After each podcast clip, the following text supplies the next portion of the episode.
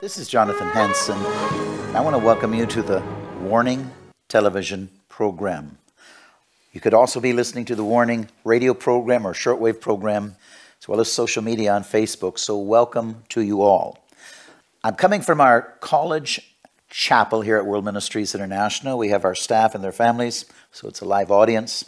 And I want to speak today on godly character is critical.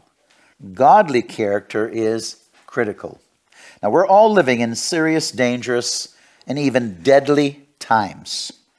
Many highly influential and highly visible church leaders have compromised the Word of God for money and prestige or acceptance, like the prosperity and woke pastors. Again, if you realize what's going on in America, it's very dangerous right now. And we're seeing not only treason, but we're seeing compromise all the way around, either from ignorance, if we want to say more bluntly, even stupidity, lack of understanding the Word of God, and maybe they've been in love with themselves more than God and don't really understand anymore the scriptures or discernment and how even governments can manipulate you, like they manipulated pastors in Germany to cooperate with them. So when tyranny started, when the tyranny started, the pastors calmed their people and said, cooperate. We're in serious times right now. It's not a time to cooperate when people are making laws and edicts like the governor of Washington state, and uh, he's acting like a tyrant and making decisions that are unconstitutional. This is not time to cooperate, it's time for civil disobedience. When they say you can't worship, you can't hold a church, it's time for every church to hold their, their services indoors and they worship as long as they want and sing as loud as they want. We do not cooperate when it comes against our freedoms, our constitutional rights. This is supposed to protect us from tyranny. You don't co- cooperate with a tyrant that wants to move you into the New World Order. Again, godly character is critical. Galatians 5 19 through 26. Let's read that. Galatians 5 19 through 26. Now, the works of the flesh are manifest, which are these adultery, fornication, uncleanliness, lasciviousness, idolatry, witchcraft, hatred, variance, emulations, wrath, strife, seditions, heresies, envyings, murders, drunkenness, revelings, and such like, of the which I tell you before, as I have told you in the time past, that they which do such things shall not inherit the kingdom of God. But the fruit of the Spirit is love, joy, peace, long suffering, gentleness, goodness, faith, meekness, temperance. Against such there is no law. And they that are Christ have crucified the flesh with the affections and lust. If we live in the Spirit, let us also walk in the Spirit. Let us not be desirous of vain glory, provoking one another envying one another. So it's very clear the manifestations, the, the characteristics of a person that is born again, walking according to the teachings of Jesus Christ, and one that is walking according to their flesh, their carnality, walking with their hatred, like Black Lives Matter and, and Antifa. Uh, the Democratic Party. Look at the hatred against President Donald Trump. Uh, this is just pure demonic hatred. Ephesians 4 23 through 5 20. So, Ephesians 4, turn to Ephesians chapter 4. Let's look at verse 23 through chapter 5, verse 20. I read, And be renewed in the spirit of your mind, and that ye may put on a new man, which after God is created in righteousness and true holiness. Wherefore, putting away lying, speaking every man truth with his neighbor, for we are members one of another. Be ye angry and sin not. Let not the sun go down on your wrath. Neither give place to the devil. Let him that stole steal no more, but rather let him labor, working with his hands, the things which is good, that he may have to give to him that needeth. Let not corrupt communication proceed out of your mouth but that which is good to the use of edifying, that it may minister grace unto the hearers. And grieve not the Holy Spirit of God, whereby ye are sealed unto the day of redemption. Let all bitterness and wrath, anger and clamor, evil speaking be put away, and all malice. Be ye kind one to another, tender hearted, forgiving one another, even as God, for Christ's sake, has forgiven you. Be ye therefore followers of God, as dear children. Walk in love, as Christ also loved us, and has given himself for us an offering and a sacrifice to God for a sweet smelling Savior. But fornication, uncleanness, covetousness, let it not be named among you, become saints. Neither filthiness, nor foolish talking, nor jesting, which are not convenient, but rather giving of thanks. For that ye know that no whoremonger or unclean person, nor covetous man, who is an idolater, hath any inheritance in the kingdom of Christ and of God. Let no man deceive you with vain words, for because of these things cometh the wrath of God upon the children of disobedience. Be not ye therefore partakers with them. But ye which were sometimes dark in darkness, but now are in the light, walk as children of light. For the fruit of the Spirit is in all goodness and righteousness and truth, praying what is acceptable unto the Lord, and proving it with your life, and having no fellowship with the unfruitful works of darkness, but rather reprove them. For it's a shame even to speak of such things which are done to them in secret. But all things that are reproved are made manifested by the light, for whosoever doth make manifested is light. Therefore, he saith, Awake thou that sleepeth, and arise from the dead, and Christ shall give thee light. See then that you walk circumvently, not as fools, but as wise, redeeming the time because the days are evil. Wherefore be ye not unwise, but understanding what the will of the Lord is. And be not drunk with wine, whereas excess, but be filled with the Spirit, speaking to yourself in psalms and hymns, and making melody in your heart to the Lord, giving thanks always for all things unto the God and for the Father in the name of Jesus Christ our Lord. Again, I think that's pretty self explanatory, even though it's in the King James. Our life should be a living testimony of the character of Jesus Christ. We need to allow God to deal with our carnality. It's called sin. We should not walk deliberately in sin. I believe God right now is judging the church through these times we're living in, even if the church doesn't realize it. Even through these COVID restrictions, this tyranny, God is saying, and He's going to be judging the church, and He is judging the church. He's allowing our freedoms to be taken away, and we're going to have to fight for them right now. If we don't know how to fight for them, we're going to be a victim. So God is dealing with the church, the backslidden church, the lukewarm church, the compromising church. Proverbs 20, 28 Loyalty and truth preserve the king, and he upholds his throne of righteousness. Notice here that loyalty and truth will protect and sustain a king, that righteousness or upright conduct will uphold his throne. The first and foremost quality which might, will be displayed by the kings that are coming will be godly character. God wants to raise us up, and we need to be exhibiting in order to move with the power of God and the authority of God we need to have godly character. When we read the Gospel of Matthew, we're reading the writings of a king who is teaching about a king who is teaching others how to become kings. The Bible says we can be kings. We should be kings.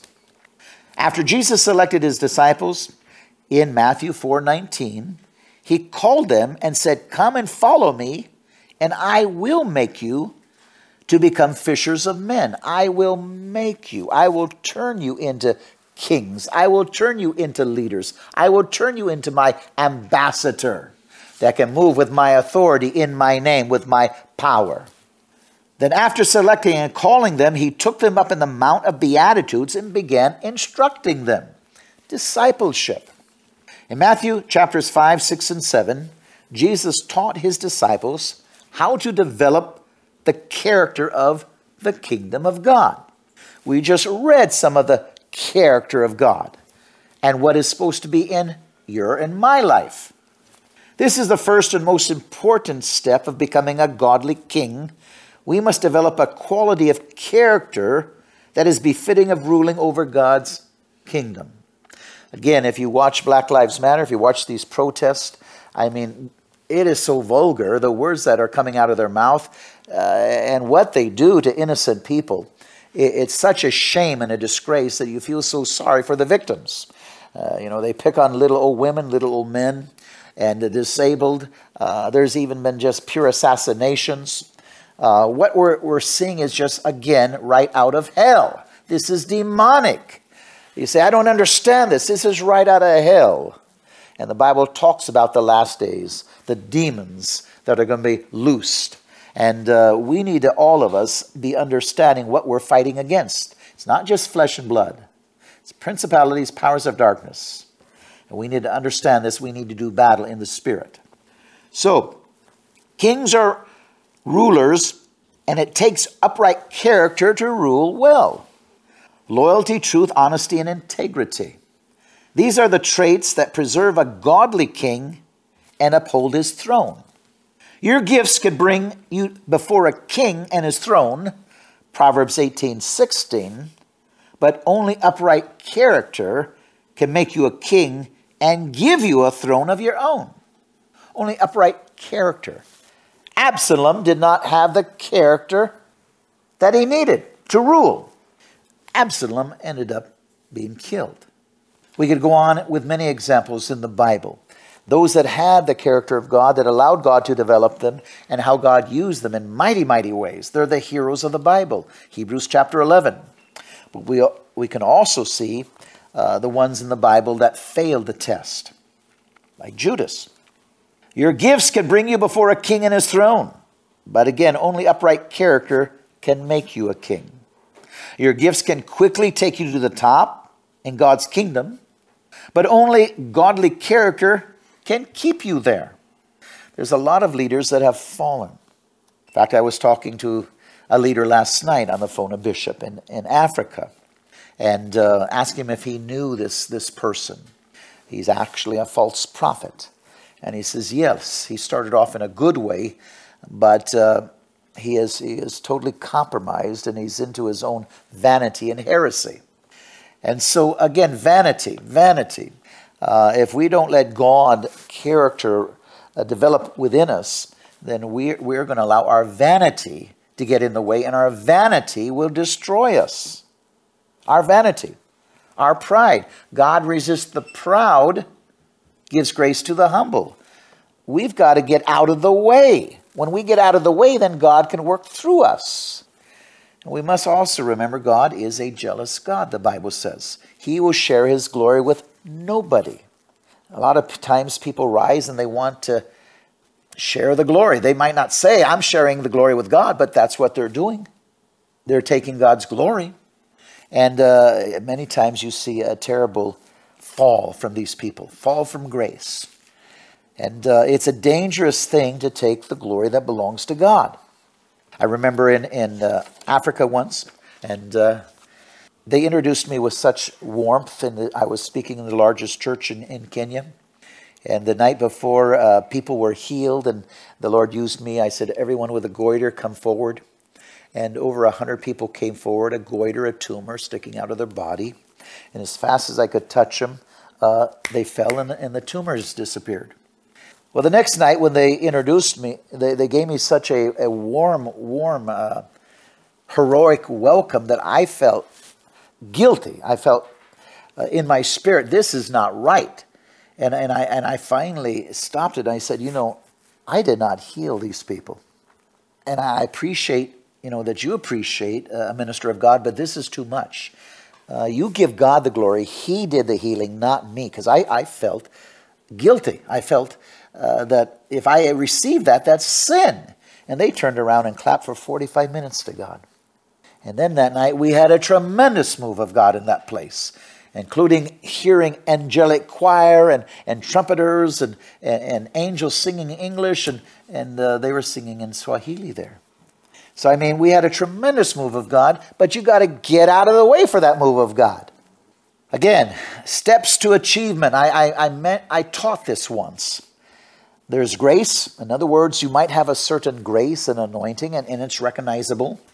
But unless you allow yourself to be groomed, then you are going to fall. And many times people and, and their their pride gets in the way and they cause a lot of problems. They, they won't allow themselves to be groomed. Once they reach maturity, the third step, then God can use them powerfully. But they never reach that third step because they don't allow the second step, the grooming, to take place. God's character to develop into their lives. And they start schisms and splits and, and uh, gossip and everything else. So, again, there's a grace upon us, but with that grace, we must be allowing God to groom us and then to mature us so God's character can flow through us. And instead of us being an instrument like Judas for bringing division and destruction and, and, and treason, God can use us to bring unity and healing and deliverance. Amen? So we need to allow God to groom us and bring us into godly character. So, point number one the balance of mercy and truth. The King James translation of Proverbs 20:28 says, "Mercy and truth will preserve the king." Unquote. Now the balance of mercy and truth is very important combination in the kingdom of God. We must have mercy, we must have truth. A person can have the truth and be completely unmerciful. In other words, they destroy people with the truth. You know, when you, you find out about somebody's sin, you're not supposed to blab it all over creation. You're supposed to be talking to that person privately, and hopefully it never has to go any further because the person changes. Now, if, if the person never changes, and, and uh, a lot of times for me, I try for months, and then finally you have to continue until you remove the person if you have to.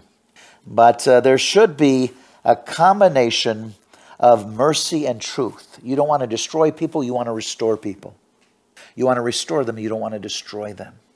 You're not there to uh, embarrass them. You're there to even protect their, their pride or their person if you can. Uh, because if, if you try to do things in, uh, in, a, in a wrong way, then uh, the Spirit of God is not going to help you bring restoration. That person's vanity is going to rise up and you're going to have a fight. And it's because of you were foolish, you weren't mature enough to understand how to deal with a person for restoration. Again, we need, uh, besides the anointing, we need grooming and maturity. Then we can minister wisely. Have you ever met someone who was unmerciful with the truth? Now, we all have.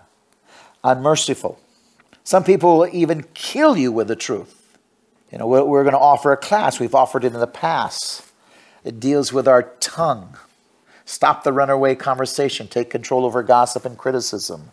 Uh, every church uh, needs to, to offer that class. Why? Because if not, you're dealing with imperfect people, and their vanity will cause their tongue to say things it shouldn't that hurt one another and, and can even destroy or can bring schisms, destruction.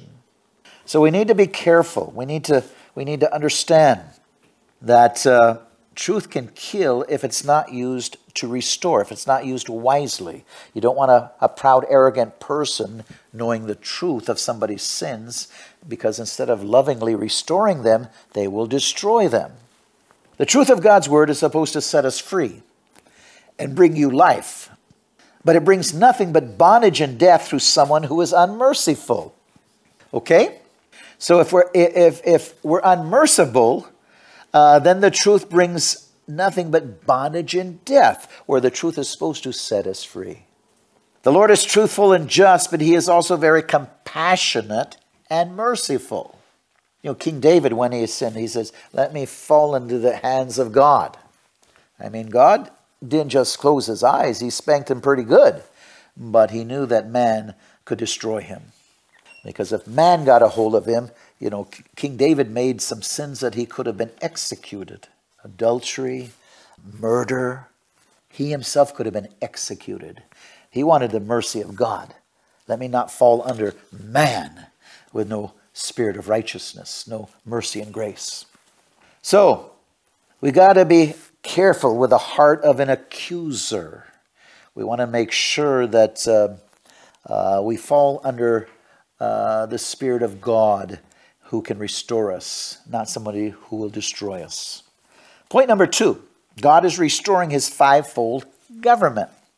I believe that uh, God's Spirit is moving upon uh, the, the nations right now. I believe that God's kings will develop strong, godly character. God is training up men and women to be righteous rulers, and they are the ones who will rule and reign with Jesus. He is training us right now for ruling with Him later. And He's going to continue to allow us to go through the fire. Uh, you know, when you go through fire, if you're if you're going to have silver, the, the the heat, the fire takes away the dross or the imperfections, and then you have that silver. God is doing the same thing with His church right now. The church doesn't realize it, but as they're trying to put limitations and restrictions on the church, God is dealing with the backslidden condition of the church that has cooperated with evil men. And so God is starting to judge his church, and I don't believe most of the church is really recognizing at all what's going on. So, I do believe the martyrs will be the first to be appointed because they have already proven to be loyal and truthful. They've already given up their lives instead of compromised. So I believe those that are willing to be martyrs or have been martyrs are going to be the first God uses to rule and reign. Now, God can see your heart and He can see if you would be willing to be a martyr. And uh, that's what God is looking for. God judges the heart, man looks at the outward appearance. God judges the heart. In Isaiah 9, 6 through 7, for unto us a child is born, unto us a son is given, and the government will be upon his shoulder. Notice the government is given to the mature son, not the immature child. And his name shall be called Counselor, Mighty God, Everlasting Father, Prince of Peace. Of the increase of his government and peace there will be no end. Now each of the fivefold ministry offices of Ephesians 4:11 are indicated in this passage of scripture and his name will be called Wonderful. That's apostolic ministry. Counselor, prophetic, mighty God, evangelistic, everlasting Father, the pastor, Prince of Peace, the teacher. And then it says, Of the increase of his government and peace, there will be no end. We need to be working together with the fivefold gifts of ministry to make the church perfect. We're not perfect, and we need the gifts of ministry. When we can't have the power of the book of Acts until we have the government of the book of Acts. The church for a long time has been out of order pastor, evangelist, teacher, not realizing there's the apostolic and prophetic that is there to give direction and lead. God is restoring the fullness of his fivefold ministry to the church. God is raising up apostles, prophets, evangelists, pastors, and teachers all over the world who will govern in the church and one day rule and reign with him over the nations. The fivefold representations and representatives of his theocratic government will be fully in place when he returns. We're seeing fivefold gifts of ministry operate right now all through the world. Jesus is not going to come back for a dysfunctional church. The church is going to become pure and holy, and it's going to become pure and holy through chastisement, through judgment, through fire, and the dross is going to come out of our lives. He's coming back to a proper government, one that can rule and reign with him and through him, one that can lead and work through. He will take great spiritual maturity to understand and cooperate with God's biblical form of government in these last days. So people are going to have to mature. Their vanity has to get out of the way. We must understand we are a unit, we are an army, we're one. It will take godly character most of all. Point number three the character of a father, Malachi 4 5 through 6. In the last days, God will send the spirit of Elijah, and he'll return the heart of fathers to the children, and the hearts of the children to their fathers so the kings that are coming will also have the Elijah anointing upon their life. They'll have a fathering spirit. They'll be true spiritual fathers and mothers to those who are under them. They'll be nurturing individuals, people who admonish, instruct, discipline, and appoint. They'll also have fully developed servants' hearts. Point number four the character of a servant. You remember that in the 1990s, the understanding of apostolic ministry started to grow and be uh, restored to the church. And one of the main truths that accompanied apostolic restoration, the most important was a servant's heart. We're supposed to serve. We're supposed to be fathers, not to be lords. Now, all over the world, you see it reversed, and people are taking in their vanity trying to be lords, and some of them calling themselves different titles that don't deserve them. But if they want to be lords and not servants, something is really wrong. At the beginning of many of Apostle Paul's letters, he would write, Paul, the servant of God, called to be an apostle. In other words, Paul was saying, A servant of God is who I am. The apostolic ministry is what I do. He always seems to put the two together. Paul, the servant of God, and the apostle of Jesus Christ. Jesus said, He that would be greatest among you, or carry the highest authority, must be the servant of all. Matthew 9 35. And 5, Jesus was the servant of all. With the restoration of God, apostolic fivefold government, we are seeing the highest levels of godly character being developed. You can't have any greater character than a servant. That's the epitome of the present apostolic restoration, servanthood. If, if you see somebody and he gives himself a title, bishop, archbishop, apostle, and he's not a servant, something is wrong because he should be a servant. There should be a father's heart. Philippians 2 tells us that Jesus was a servant. He was unconditionally obedient to the Father. And because of this, he received the highest position of authority in the universe. He became head over all things to the church, and he was given the name which is above every name. Ephesians 1 22, Philippians 2 9. In the same way, godly character required of those who wish to reign as kings in this life and in the life to come is a necessity. We must have godly character. Again, you might want to read Ephesians 4 11 through 16. Ephesians 4 11 through 16.